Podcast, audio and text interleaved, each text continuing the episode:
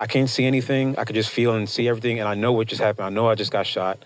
I don't know where. I know in the leg, but I don't know what else at the time. So I'm just, I can feel my face. It's it's very wet and, and warm, but other than that, I can't see anything, and I just feel all the glass and hear all the glass breaking. And next thing I know, my door's being pulled open, and I hear police. They're saying, "Hey, police, freeze, police!" And I don't know who just shot me. All I know is somebody just shot me, and the police are here right now. So I just started saying, "Please, somebody just shot me. Help me, please. Somebody, somebody." I just kept saying that, and the guy that pulls me out the car, he says, "No shit, Sherlock," to me, because he had just shot me, but I didn't know that. I didn't have time to think about why this cop would say that to me. I didn't do anything, but I just kept saying, please just help me. Somebody just shot me. Like, I can't believe I just got shot. Like, this is crazy. Welcome to And Then Everything Changed, a podcast about the pivotal moments in life and decisions that define us. I'm your host, Ronit Plank.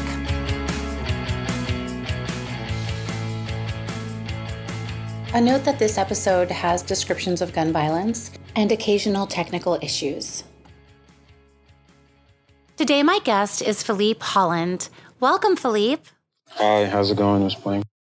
I'm so glad that we connected. You have been through an experience that a lot of people hear about in the news, but may not have known someone directly or heard from someone directly that has experienced what you experienced. So, can you give me the punchline of your story and then we'll go back and talk about how this all happened? Yeah, sure. So I guess the uh, the attention grabber would be that as a 20 year old, I was delivering pizza, and I was shot by police uh, while delivering food. Uh, I hadn't done anything, and uh, I was actually shot in the face and leg, and uh, managed to survive that. And uh, I guess I should stop there. I don't want to get too far into it, but can you talk a little bit about how long ago this was and how old you are now? So yeah, so this happened April 22nd, 2014. I was 20 at the time, and I just turned 27 back in November 2nd of 2020. So. So, you know, for a lot of people like me, and I'm gonna, I don't consider myself a quote Karen necessarily, but I would imagine that, but I imagine that some people would. I don't know that any quote Karen thinks of themselves as a Karen, but I, I consider myself a pretty, I feel like I'm an open minded person and I've done work on myself. Yeah. And yet, I definitely didn't know about how much police violence was prevalent or how many people it affected up until recently.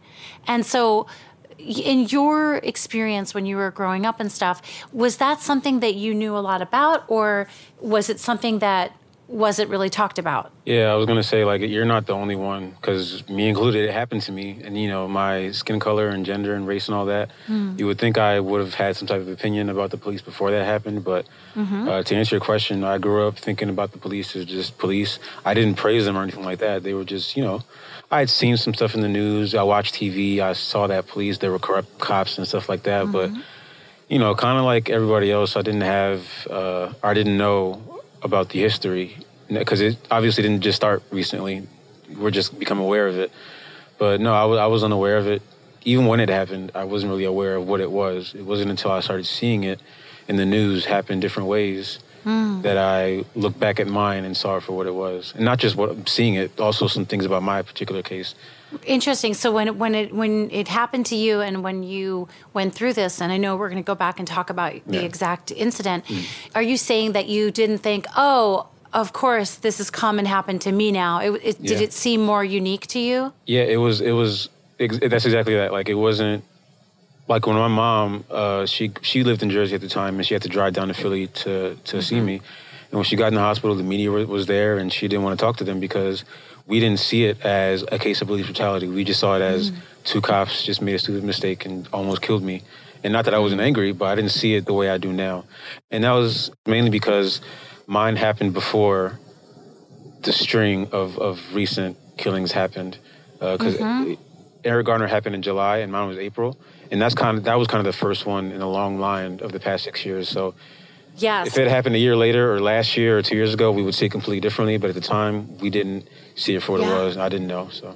And do you think the media already had an idea, or they were there because um, because it was a violent crime? I mean, why do you think were they there because it was a police crime? Do you think? Well, I mean, yeah, because it was, because we're all aware of it now because it's happening a lot. Yeah. But there are some police-related shootings or killings that have happened. I could name like three right now that happened way before me, Mm-hmm. like as early as '96 or '95.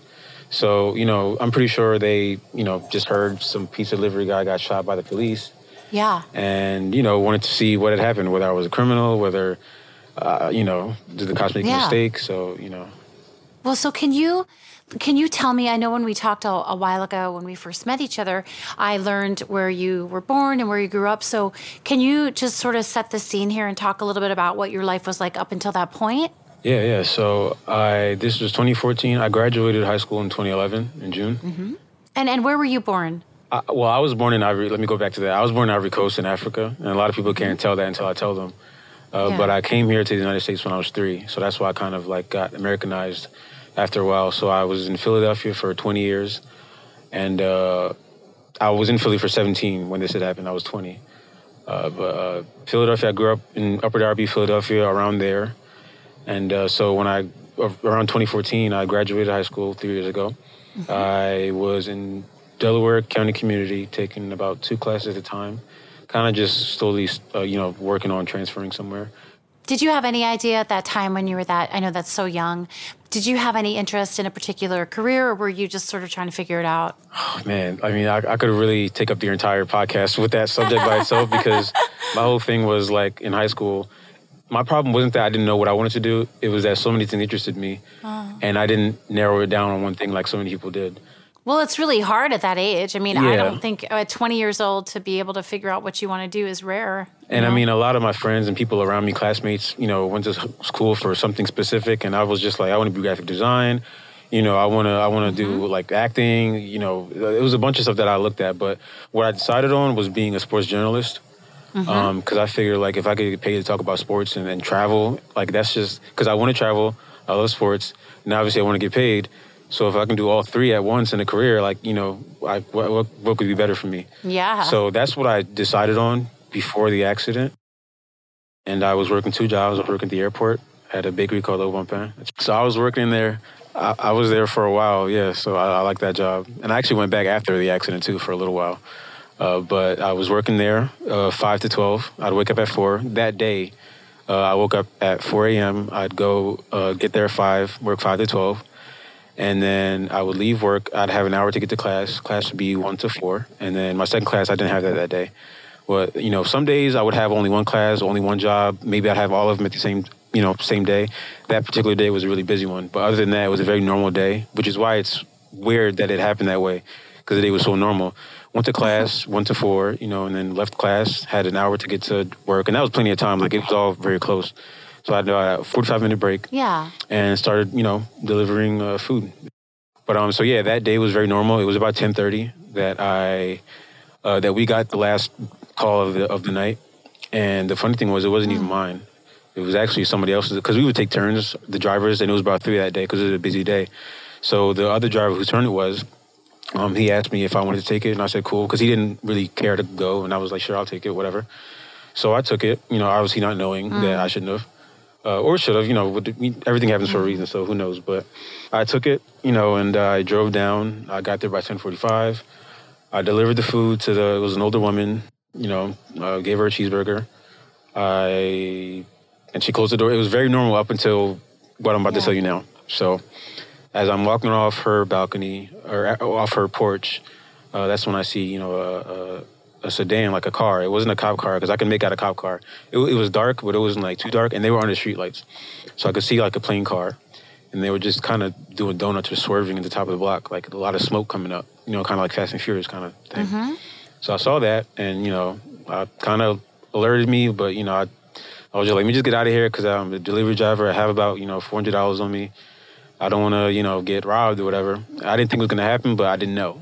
Yeah. But I, I had no idea what was gonna happen. So, but I'm just walking to my car, um, and uh, I got in, and the car stopped while I was crossing the street. So that's kind of that kind of like made me nervous. Yes. But I was like, you know, let me just get out of here.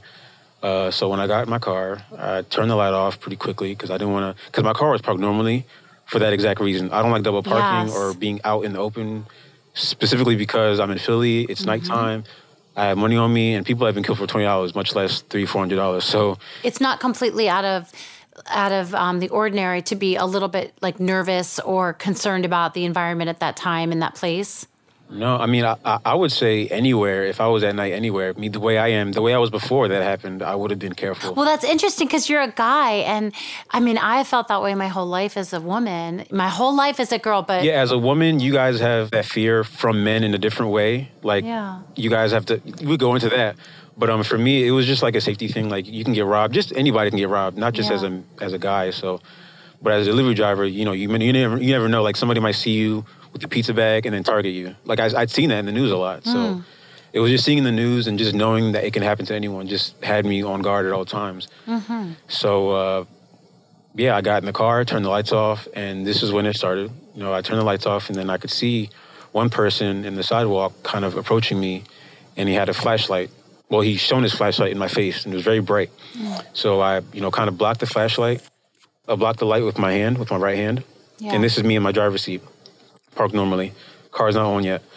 And so I see the guy, I block the light from the guy on the sidewalk, and I don't see any badges or any lights or nothing. I just see all black, mm-hmm. just all black. I can't make out what they're wearing, what color it is, just all black.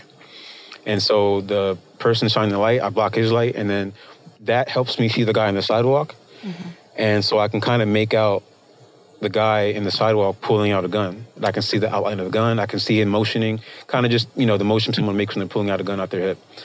So when I saw that, you know, I kind of went into that fight or flight reaction. And so for all I know, you know, I'm about to get killed for, I don't know why. Uh, You know, I don't have time to think about why. I'm just like, I gotta get out of here. yeah, So, you know, uh, I managed to, I don't know how, but I managed to put the car in reverse and, you know, kind of get out there and, and drive, get out the spot. And as soon as I moved forward, that's when I started seeing, you know, the flash of the guns, of the, the, the muzzle flash kind of going off. And I saw it to my right at 1st mm-hmm. And so when I saw that, I kind of ducked instinctively, obviously, because I don't want to get shot in the head. And the first thing I felt as I'm moving, the car is moving, but I can't see where I'm going because I'm duck, you know, looking down and ducking. yeah, And so I feel the bullet pass through my thigh. I feel the impact, and I feel it just go through all the way through. And I, it kind of hit my left leg, but not hard. Just like kind of passed my leg clean, and then just kind of tapped my left leg, and just you know. And then I, when I felt that, I winced, and then I just blacked out. And then what woke me up was the sound of glass breaking, and this is me crashing into a fence about a couple of feet yards away down the street. Crashed into a fence at the corner glass is breaking, you know, everything's breaking. Cars just like, you know, shaking after I'm just crashed, obviously, so everything's shaking and breaking. You know, just having hit the fence and the wall. And so I can, I, I can't see anything. I could just feel and see everything, and I know what just happened. I know I just got shot. Mm-hmm. I don't know where. I know in the leg, but I don't mm-hmm. know what else at the time. So I'm just, I can feel my face. It's it's very wet and, and warm, but other than that, I can't see anything, and I just feel all the glass and hear all the glass breaking. And next thing I know, my door's being pulled open, and I hear police. They're saying, "Hey, police, freeze, police!" And I don't know who just shot me. All I know is somebody just shot me, and the police are here right now. Mm, mm-hmm. So I just started saying, "Please, somebody just shot me. Help me, please. Somebody, somebody." I just kept saying that, and the guy that pulls me out the car, he says, "No shit, Sherlock," to me, because he had just shot me, but I didn't know that. I didn't have time to think about why this cop would say that to me. I didn't do anything, but Yeah. I just kept saying, please just help me. Somebody just shot me. Like, I can't believe I just got shot. Like, this is crazy. Yeah. And so he pulls me out the car, and this is where, you know, the parallels with George Floyd. He pulls me out the car, and he puts me on the ground, and I'm bleeding on my face and leg. Pulls me out the car, puts me on the ground. He put his knee on my back. And it wasn't for a long period of time, he, but, but he put his knee on my back, handcuffed me, and then put me on the ground or on the floor of the car, of his cop car, not even the seat of the car, like the floor. And so I remember that, all that, and then I just passed out on the floor of the car. Oh my and then they're the, they're the ones that took me to the hospital. And um, The police took you to the hospital. the ones that shot me, they drove me to the hospital. Uh, so you know, do with that what you will. I know right now they seem like you know they made a mistake. They didn't mean to, you know, do it. And uh, Well, I'll I mean, I'm you know, trying to- I'm trying think that, but Yeah, well, so so before, so it sounds like you got shot. They they shot you through the glass into Yeah, your thigh, in- right? into so the the, car, bullet yeah. comes in, and that's when you passed out. they shot at the car 14 times, and I only got hit twice. And the first bullet hit me in the thigh. It severed my femoral artery, and if I don't know if you know, but that's the main artery in the leg. Yeah. And if you get, if that gets severed, there's a good chance you'll bleed out within minutes. I don't know how I didn't, but I didn't, and I was able to get to the hospital before I did. yes. Um, and so I didn't know I had I've been shot in the face until I woke up in the hospital about a day and a half later. My mom standing over me, everybody standing over me. But before that happened, I woke up in the ER. Uh, the doctors uh, what woke me up was like them cutting my pants off because they don't have time to like unbutton or whatever. They just cut it off and you know they they got to operate. So I remember the the gust of wind, you know, hitting my private parts, and I just jolted up like it was like I was like, what's going on? I saw a bunch of lights, doctors moving, everybody running past, moving everywhere. yes. Doctor kind of eased me back because I'm like bleeding on my face and they're kind of operating on me. And he started asking me, hey, are, are you okay? Obviously, I'm not okay, but he just asked me, are you okay? I remember him asking me that and I'm just like, what? I just got shot. And that's, I'm like, I just got shot. Somebody just, not, not that it's funny, but you know, it's like, in hindsight, it's just like, I just got shot. Yeah. And that's why I just kept repeating it. I'm just, somebody just shot me. He's like, okay, relax. Do you know your name? I'm like, yes, my name is Phil Holland. He's, he started asking me, you know, do you know the year? Do you know the president? I'm like 2014, Barack Obama, et cetera, et cetera. I'm able, I'm very lucid for somebody that just just been shot in the face the way I was. Um, so he asked me, you know, uh, so yeah, you were just been, you just, you just been shot, or we're going to do the best we can. You're going to be okay. He starts reassuring me, and so I kind of just start. I just kept saying I just got shot. yeah. But then when he asked me, he asked me, "Do you have anybody that we can call for you?" And that's when I started thinking.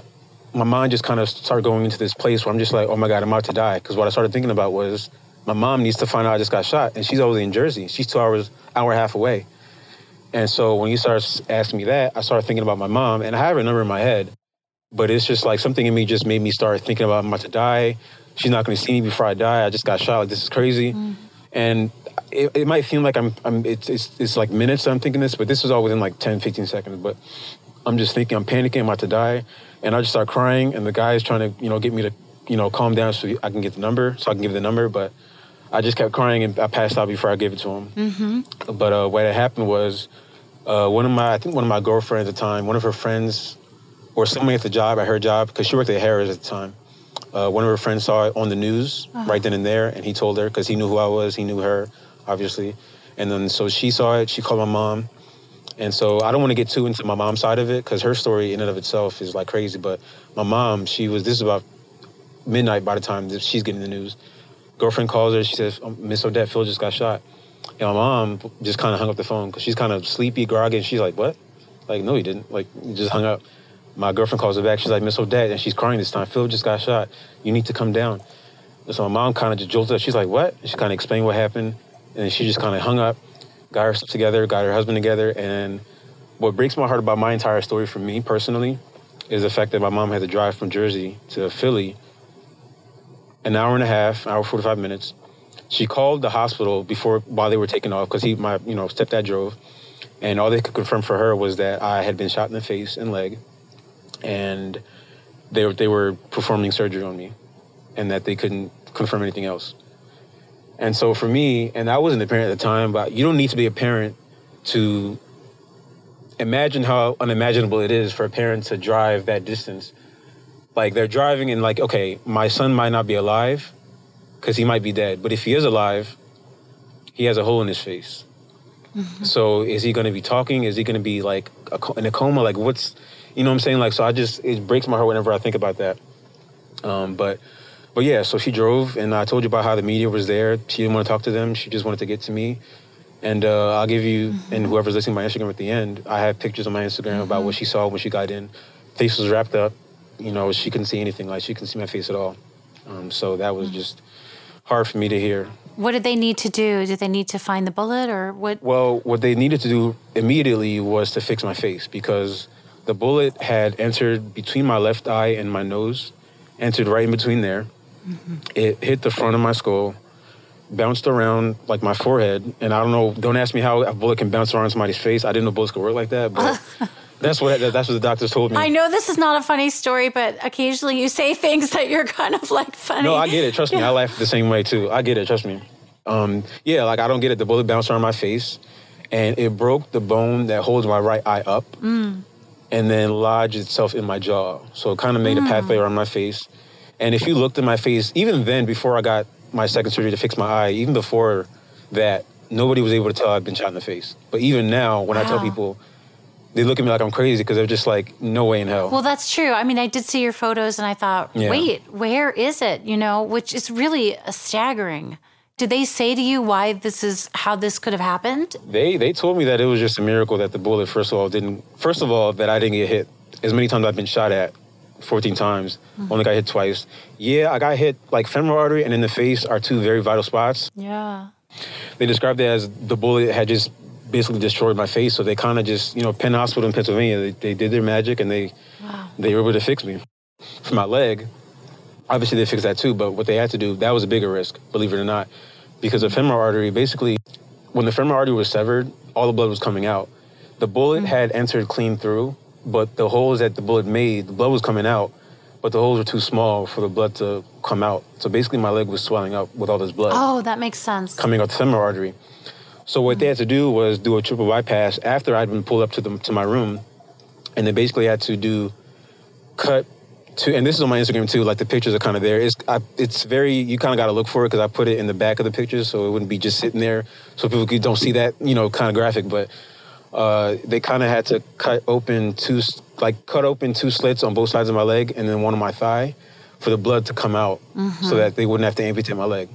Because if that didn't Yeah. work out, they would have had to amputate it because it would have just, you know, I'm not a doctor, so I can explain it, but, you know, yeah. to. No, but that makes sense. yeah, so that's so that's that was two things they did. So Yeah. is your leg is your leg okay now? Can you walk all right? I can walk, I can run, I can work out. Not as well, like I can work out on it, but when I run too fast on it too long, or when I, if I'm doing leg day and like basically leg day, I can't go too hard ever again on leg day because if like my heart, I have an artificial vein in my leg, so Oh. There's a spot in my leg that feels very numb. Even right now, I'm touching it, it feels numb. Mm. And if I run in it for too long, it'll start to beat like a heartbeat almost. Like I can feel it beating. Mm. That's the blood, the vein working overtime to get the blood pumping down there. So Yeah. I can walk. Like all things considered, part of why I, will never complain about my leg because I can walk. But you know, run. This is like Yeah. it's it's sad. It might seem sad at first, but considering what I went through and how I recovered from it, how fast recovery was, which I'm about to tell you, and what I got afterwards, which, you know, my daughter and all that stuff is just like, you know, I'm grateful for. It, it could have been way worse, which is what I'm getting at. But I think it says a lot about you that you were so concerned about your mom's trip to go see you at the hospital, not knowing what the outcome would be. You know, because you're talking about a very painful, traumatic, uncertain, and beyond comprehension time for you. And when you think about the story, you have this compassion for your mom, which I know she's your mom and, and you love her, but that's really that really speaks to your level of I think compassion. Well, thank you. Yeah, me and my mom were very close. And um, I don't know if you ever heard the, the phrase or the concept or idea that death doesn't hurt you, at least not, you know, afterwards. It hurts the people that survive you or mourn you. And so I guess that's kind of where it comes from. Like, yeah, I got shot and I felt the pain and all that. But I mean, it happened, it came and went, honestly. Yeah. Not that it wasn't painful, but it came and went. But something that doesn't leave me is, besides, you know, the little things that I'm still dealing with, just that. And recently, my mom, she's actually writing a book on it, and um, she, well, she wants to, and she wrote, uh, she sent me the passage of her basically writing down, basically her side of it, her her words, what she went through, hearing it, waking up, hearing that news, and then driving down, and just reading that. I actually cried reading that, and this was just two months ago, and it happened six years ago. Two months ago, I read that and I cried, and I had to. I told her I was going to call her back right after reading it. It took me about like 20 minutes because I had to stop crying first because I'm just like, it's just crazy. But um, yeah, I mean, I think anybody in my position would feel for their parents or for their mother, um, you know, in that in that situation. So, but thank you for for saying that. I'm a compassionate person. Yeah, yeah. So so your mom did she was she allowed to stay near you when you were recovering or how yeah? Yeah, yeah. So when she got there, obviously she was like VIP or whatever you want to call it. So when she got up there, she was crying. This is her telling me. Obviously, I couldn't wasn't there. Obviously, but uh, she she came in. She the doctors. You know, she went in, found me. The doctors Yeah. led me to the room. After she shooed away the media, before she got to our room, she spoke to the police chief, and the police chief apologized to her on behalf of the officers. The officers didn't, never did, but I'll get to that later if we have time. But police chief apologized. He explained to her that mm-hmm. apparently, you know, somebody had reported shots in the area, Yeah. and the description of the male, I remember it was like six five. The man was wearing all black. Obviously, he was African American, but he was six five, wearing all black. Yes, I'm African American male, but I'm five five, five six at best. I'm lying. I'm five five. I don't want to lie to you like that. I want to lie, but you know, You could lie because this is all I just audio. But yeah, it's like, you know, but I'm five five at best. So it's just like, you know, they saw me and all they knew was um, whether they saw me or they, they said I had, I had my hoodie up. They said a lot of the lies. I'll get to that later, but basically they targeted me for whatever reason.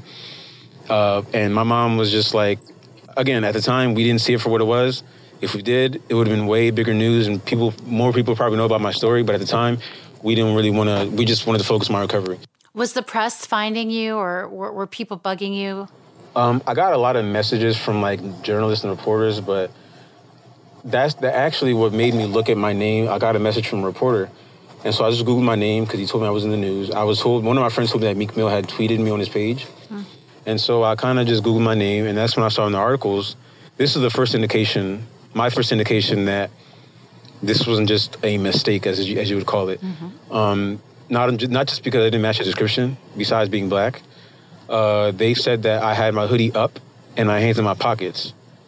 And honestly, I'm not gonna say I remember whether my hands were in my pockets or not, because that part I don't remember. But I do remember that my hoodie, my hoodie was not up because I had just walked off of somebody's porch. My hood is never up for delivery because that's just not something you do to deliver food. You don't have a hood up because that's like you know just etiquette, I guess. Yes, yeah. And it wasn't a cold night. I just remember my hood wasn't up. Yeah. And so um, that was a lie. And they said that I ran to my car and then I tried to run them over after they tried to stop me. and they tried to flash their badges at me and I didn't, you know, comply. Which is the most bold face. I'm sitting in the hospital, face swollen, reading this. I'm just like, are you serious? Like, why are they lying on me? Like, you know, what's, why are they doing that? And I see, you know, articles, I see comments, people saying, you know, what did he do? Did he, what did he do? He must have done something. He tried to run them over. He must have something in the car. Just all these yes, justifications, right? and it's just like I'm just looking like I didn't. And this is back then. Again, if it was now, I'd be way angrier because I'd seen it happen so many times with other people. Yeah. But at the time, I, I, I just know me, and I'm just like I didn't do anything. Like, But I you know, guess- when you think about when you think about growing up and stuff, um, mostly Mm-hmm. mostly in Philly, right? Is that correct? Yeah. Mm-hmm. So, did you ever have the experience of being warned because you were a black guy? And, and that's the thing. Yeah, you asked me that earlier, and no, I didn't see it in the news. Like people being shot wrongfully, I didn't see that in the news. or driving while black or any of that stuff. Yeah, whether it was because I wasn't watching the news enough, it's probably that, obviously. Uh, and me being young, I just wasn't aware of that stuff. But when I got to the age of being aware of that, even then, I didn't see it in the news. If I did see it, it was somebody that had been doing something wrong. Yeah.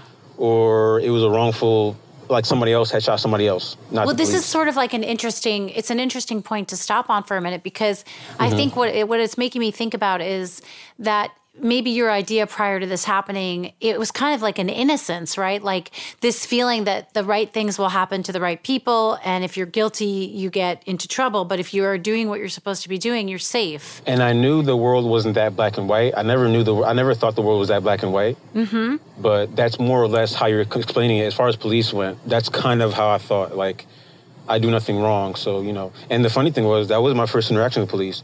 There was one time where I was leaving work late. I got into the the SEPTA station, and uh, it was after hours. So when I got in, I waited for the train. Train never came, and I tried to leave, and it was locked. So I was locked in the station. So I had to press the emergency button. Police came and got me. He arrested me because I was trespassing, but I explained to him, hey, it was a mistake. I got in the back of the car, but he drove me home. Ah, yeah. And it was uh, you know, I, I had several interactions with police. One before that, but long story short, I never had a bad interaction with police before that. right And so, my yeah, my opinion was, you know, yeah, these guys shot me, but you know, it must have been a mistake. So when I saw that, those lies in the in the in the in the article, that was an indication where I was just like, like, what is this? Mm-hmm. And so, you know, real, a quick fast forward, when I saw Eric Garner die two months later over cigarettes, then I see Mike Brown die in August because he was walking down the street with his friend, and you know, the cops asked him to stop or whatever, whatever happened that he, I don't care what he did, he didn't deserve what he got. And then John Carver died in Walmart because he had a toy gun. Tamir Rice in Cleveland, he had a he had a plastic gun.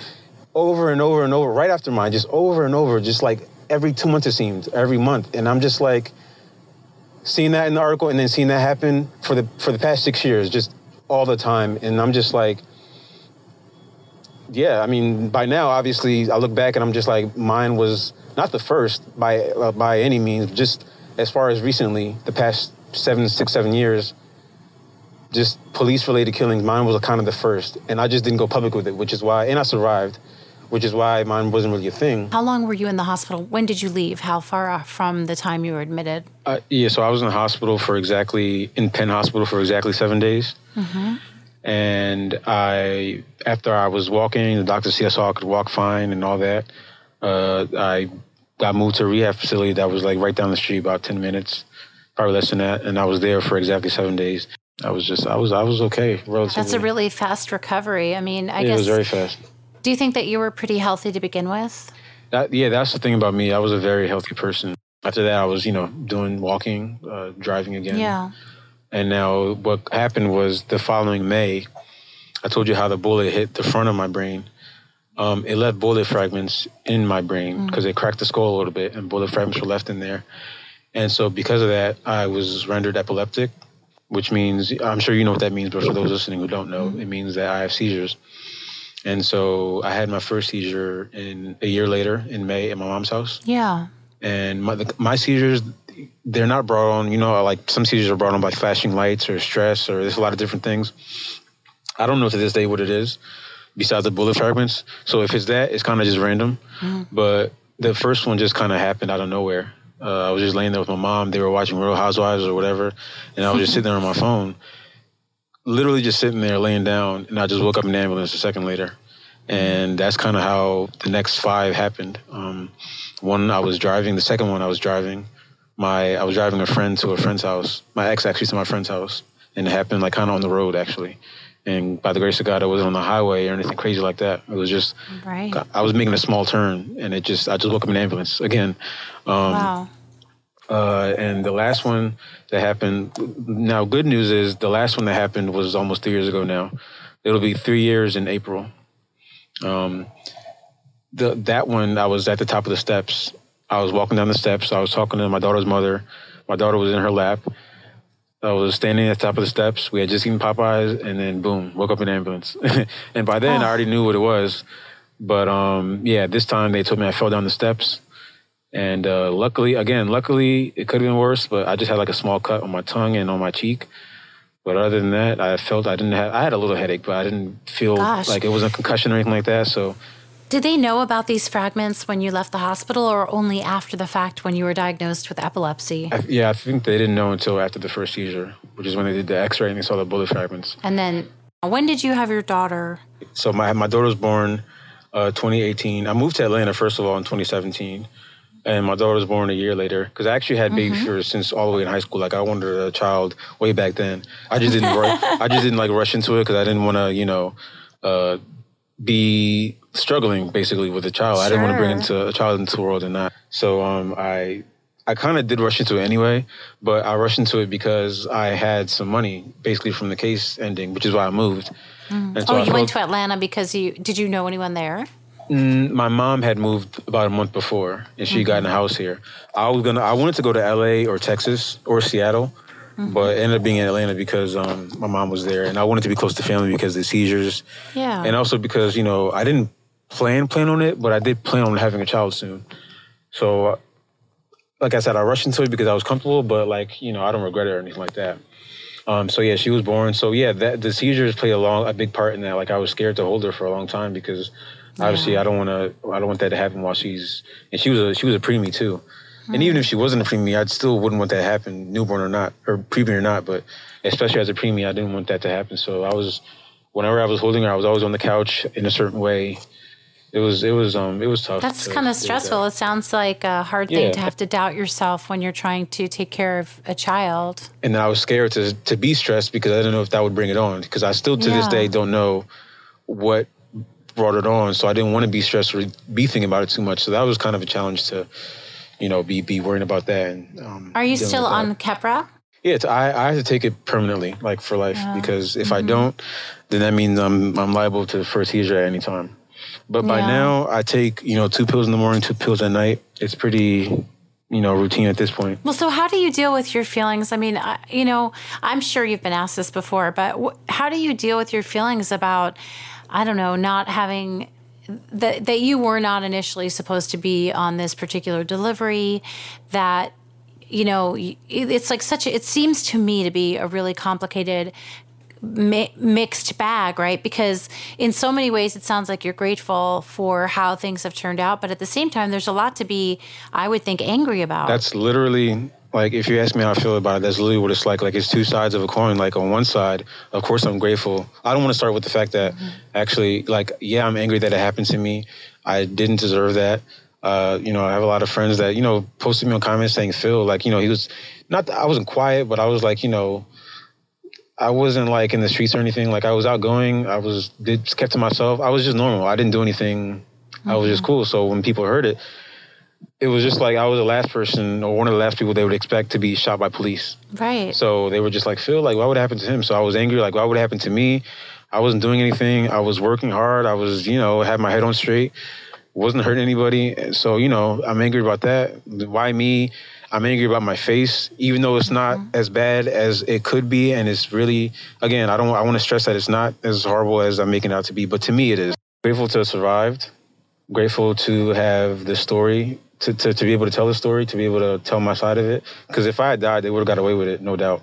Um, because there were witnesses that mm, actually that's saw the whole thing happen. And they told them that and I didn't even get to the part where, you know, I found out later on during my deposition, Yeah. and I'll get to that in a minute because that's an important part too. I found out that the cops were wearing black hoodies and shorts and did not have their badges out. Witnesses said they didn't have badges out, but they had them on after Wow. when backup cops came.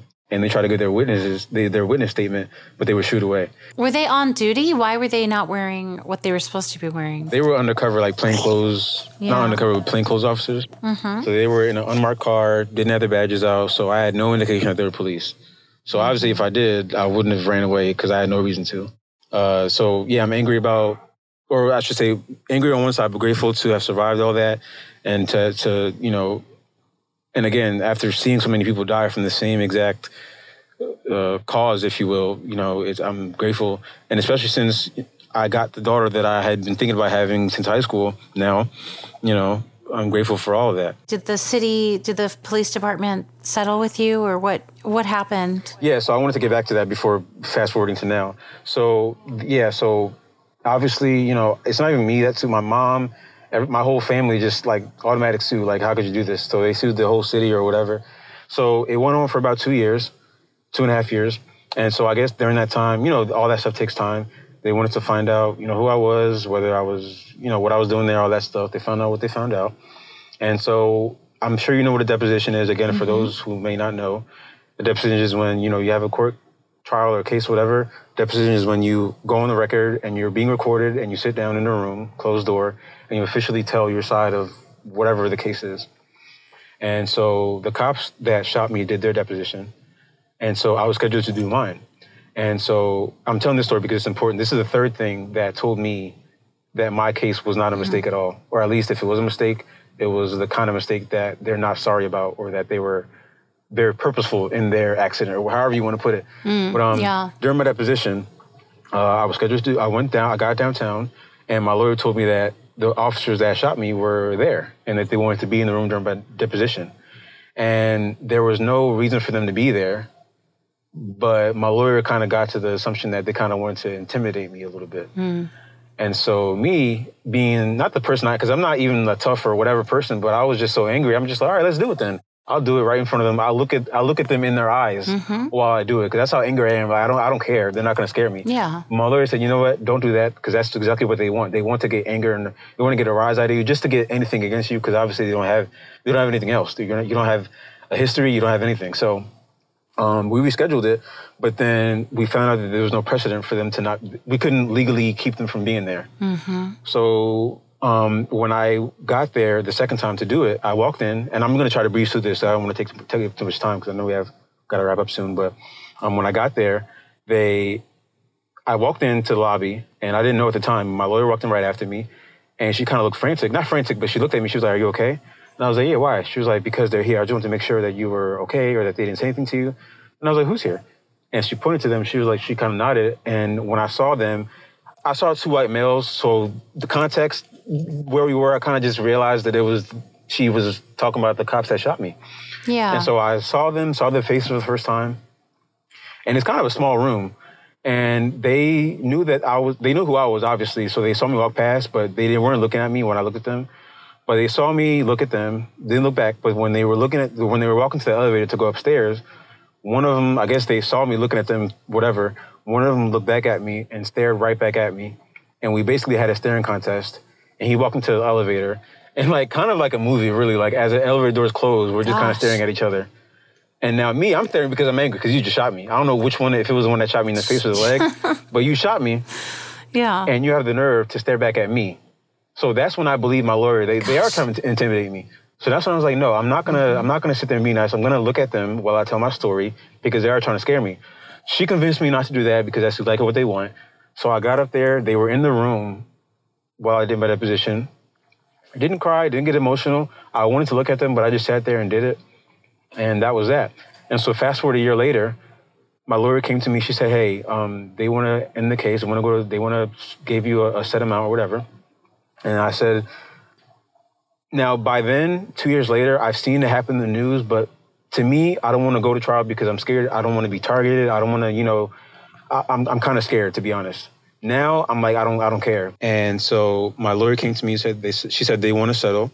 And so I said, that's fine. Um, I didn't really want to go public with it yet, even though I've been seeing it in the news. And my lawyer came to me, or she called me and said, you know, the city or the cops, they want to settle and they don't want to go to trial. And that's what I was expecting because if they want to, we can, because I have nothing to hide, nothing to whatever. But uh, I didn't really want to do all that because I was, to be honest, and I'm, I don't want to say I'm ashamed, but that's kind of the word I'm thinking of. I was kind of ashamed. I'm ashamed to say that I was kind of scared at the time to go public with it because I didn't know what was going to happen. I didn't know if somebody was going to come after me for talking about it or being public with it, or I, I don't know. I had some irrational thoughts and fears, um, but I didn't have a problem settling it. But I was like, at the very least, if this is going to go public and people aren't aren't going to hear about this, then I'm going to talk to them directly. I want to talk to them directly, face to face, and find out why they did what they did. They owe me at least that. At least that's how I mm-hmm. felt. And my lawyer mm-hmm. told me that, you know, aside from them being there at the deposition and what they did, staring at, staring back at me and all that, she told me that while I was doing my deposition, that they were in the corner, kind of like snickering and doodling while I was telling the story. oh my goodness! And so if I sit there and go talk to them, they're not going to say sorry or apologize, or I can't expect them to. And if they don't, there might be worse. Like, even though that'll be closure, it might be worse than not getting that closure because that would just anger me for the rest of my life. Mm-hmm. And so she said that's might that might be a risk I want to take, and I was ready to take it because I'm just like if they're not sorry, then that's fine.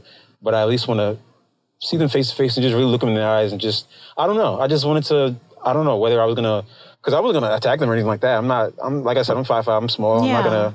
You know what I'm saying? But no, I, I get the sense that that's not you. like, I mean, yeah. I, I really get the sense. Yeah. I was just angry and I wanted to let them know what they did. This is what you did. This is who you did it to. Because I'm not a criminal. I'm not a thug or whatever you want to call me. Mm-hmm. I'm not, you know, in the street. I'm, I'm in school. Like I was in mm-hmm. school and doing all this stuff and I had plans. And this is who you did this to. And so my lawyer said, you know, that's not a good idea. So I never did it. And it's not that I regret it, but I kind of wish that I pushed more on it because, like I said, what and and fast forward now, my the case ended. I moved to Atlanta.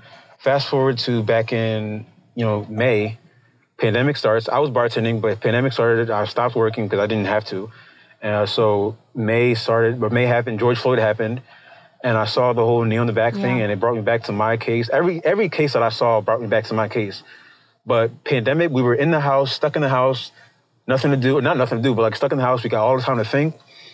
And so the combination of being stuck in the house and having the time to think about what I wanted to do next in my life, and the fact that I've seen it happen so many times and I still haven't shared my story publicly, I kind of felt very low about myself. I had seen it happen so many times, and now I'm watching it happen again, and I'm mm. sitting here with my story having survived, and I start thinking, okay, wow, what if I had gone public with it back in 2015 after Eric Garner or after Mike Brown or after one of those people? Who knows? I'm not saying I would have saved other lives because I doubt that, but maybe I would have, you know, who knows, changed something, and maybe just one of them wouldn't have got shot and killed. Well, I wonder too if it makes you feel, uh, if it's hard to know that you every time one of these cases comes up and people can learn about them and it's in the news, if that affects you, if if, if it kind of, I don't know if it's like a little bit of PTSD or anything. It's not PTSD. It's just like some of them made me cry. Like Mike Brown, that was the one that happened right after mine in August. Couple four months later, that one I was crying almost for the first five six days. I was crying every day, and I was I was googling the name every two weeks, trying to find out more, trying to see because I knew I just paralleled it with mine, like just being shot, except he died. Mm-hmm. And then I, I, I told you about how normal that day was for me. Yeah. I know that day for him. I know it because I saw him. You see the footage of him leaving the store. I know, yeah. and I know he did something. I don't care what he did. I know that day for him was just normal, and he had no idea that he was about to be shot by police. Mm-hmm. And so I just thought about that. I just, I just, I was so obsessed with his story. And then, yeah, that was just one of them. Some made me cry, some didn't. Uh, Philando Castile was one that made me cry because he had his daughter in the back seat and he literally did nothing wrong. That was one. That's one that sticks to me because he had a he had a licensed firearm in the in the in the glove department, and he told the cop, and the cop shot him because he was too scared to let him pull it out, even though he warned him. Mm-hmm. So that, and he had his daughter. It's just you know some of them, and not that some are worse than others because they're all bad, but you know like. Well, everyone, some of them affect you differently. Yeah, yeah, Everyone, yeah, some of them affect me more than others, but everyone hits me. And George Floyd was just one that was just like it was just kind of the tipping point for me to just kind of just get out there and just share my story. And I told you about how mm-hmm. if I'd went public with it sooner, if I would have just saved one life or one person or whatever, that's kind of why one of the reasons why I'm sharing the story now. You survived. Yeah, it's not just survived, not just me having survived. Well, obviously me having survived, because like I said, if I'd have died, nobody would know who I was. They would have. I would have just been some kid that must have not been doing what he was doing, or must have not been doing, must have been something, doing something he wasn't supposed to. I'm sorry, but um, uh, when I share the story is to, you know, it's not just for people that look like me, you know, black people or black men, to, or black women, because it happens to women too. Um, but it's also for people, you know, like you mentioned earlier, the Karens, so to speak, like the people that don't believe that black people are being targeted a certain way. Like some people believe that, you know, if you don't do crime, then nothing's going to happen to you. I just told you my story. I did nothing, and it happened to me. Mm-hmm. So if it could happen to me, how many times? And uh, like these are people, and every time it happens, another thing that gets me angry is they try to go back in the past, like, oh, he did this, or he was a criminal, or he did drugs, or George Floyd had fentanyl, or whatever in the system. I don't care what he had in the system; he wasn't hurting anybody. And so, or they said he did porn. Like, what does that even matter?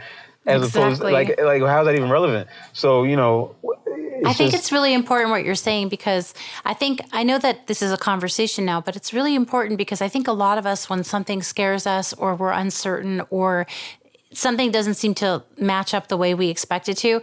I know even in myself, it's easy, and I don't mean in this particular situation, but it's easy to say, well, what was that person doing?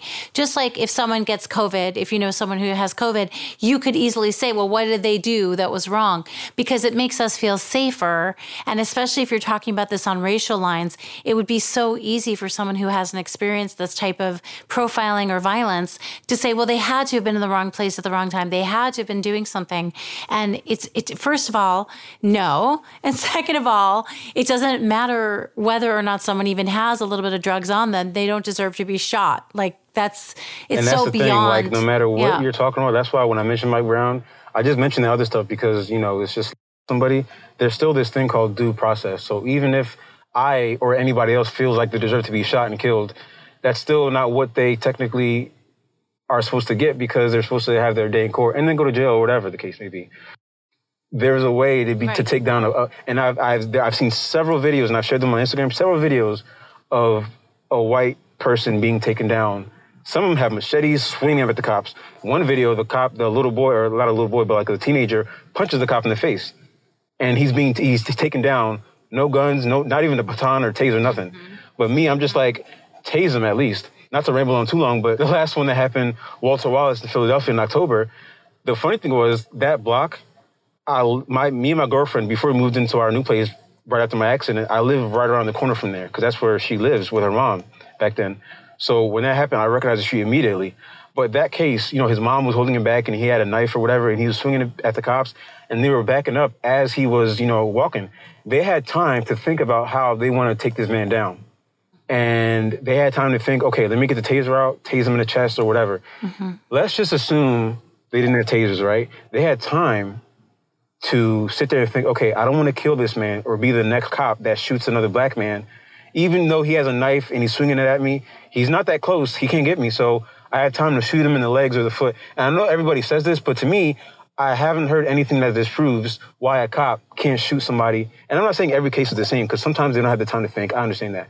But in the case I'm talking about, and in a lot of other cases, why can't you shoot the person in the foot or the leg and incapacitate them if you have to use your gun? Why can't you do that as opposed to shooting him in the chest several times? Like Jacob Blake, they would have killed him, but he just happened to survive. Walter Wallace, they would have, they did kill him. And it's just like, I don't understand it. Well, so then to to speak to that, does that how do you so okay, so here's a double question, okay?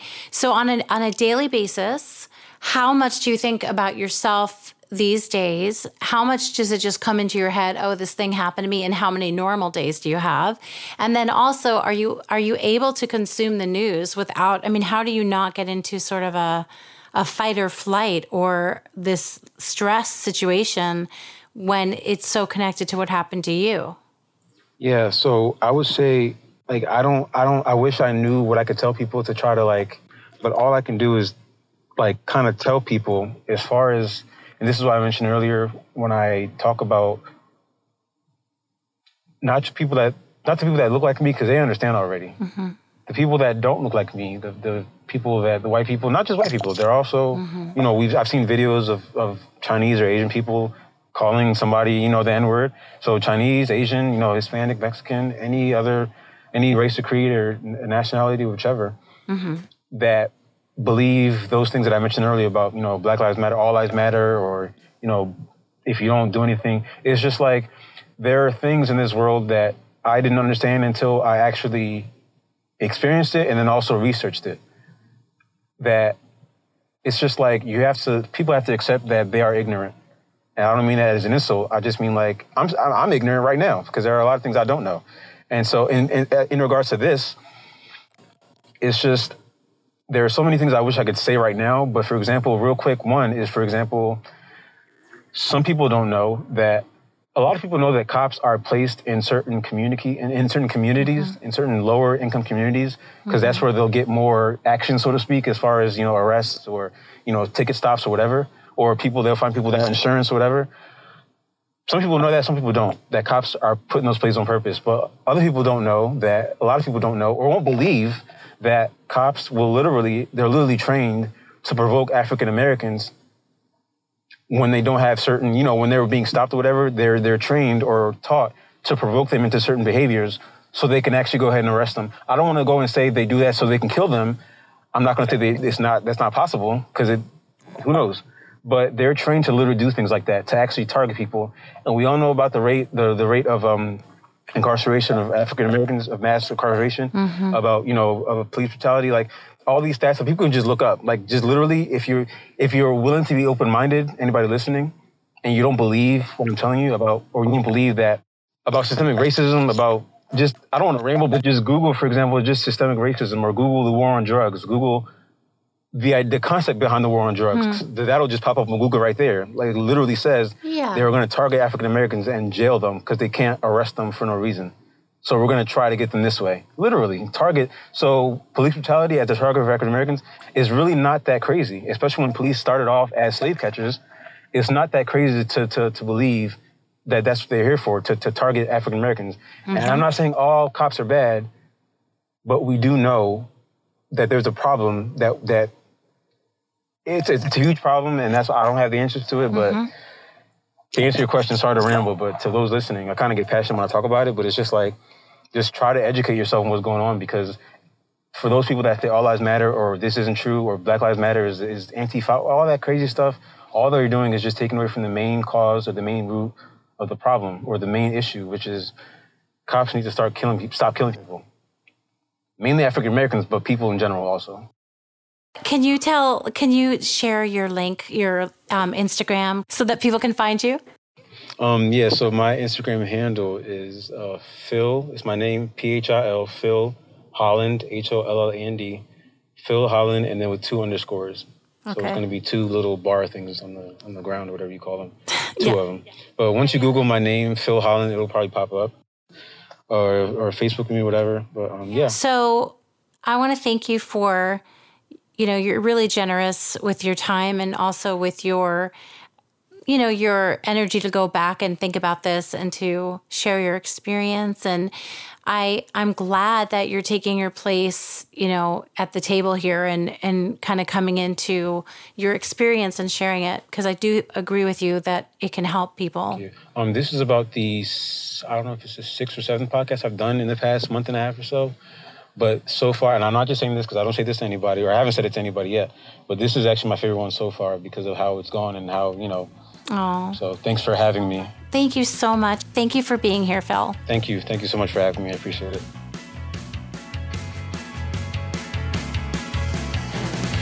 Thank you for listening to And Then Everything Changed. For more on this episode, photos, and other episodes you might like, please visit atecpodcast.com. You can connect with me and learn more about episodes on Facebook, Twitter, and Instagram also. Just search for my name, Ronit Plank, R O N I T P L A N K, and you will find all the updates. If you like this podcast, please remember to subscribe and also rate and review so other people can find it. Thank you so much for listening.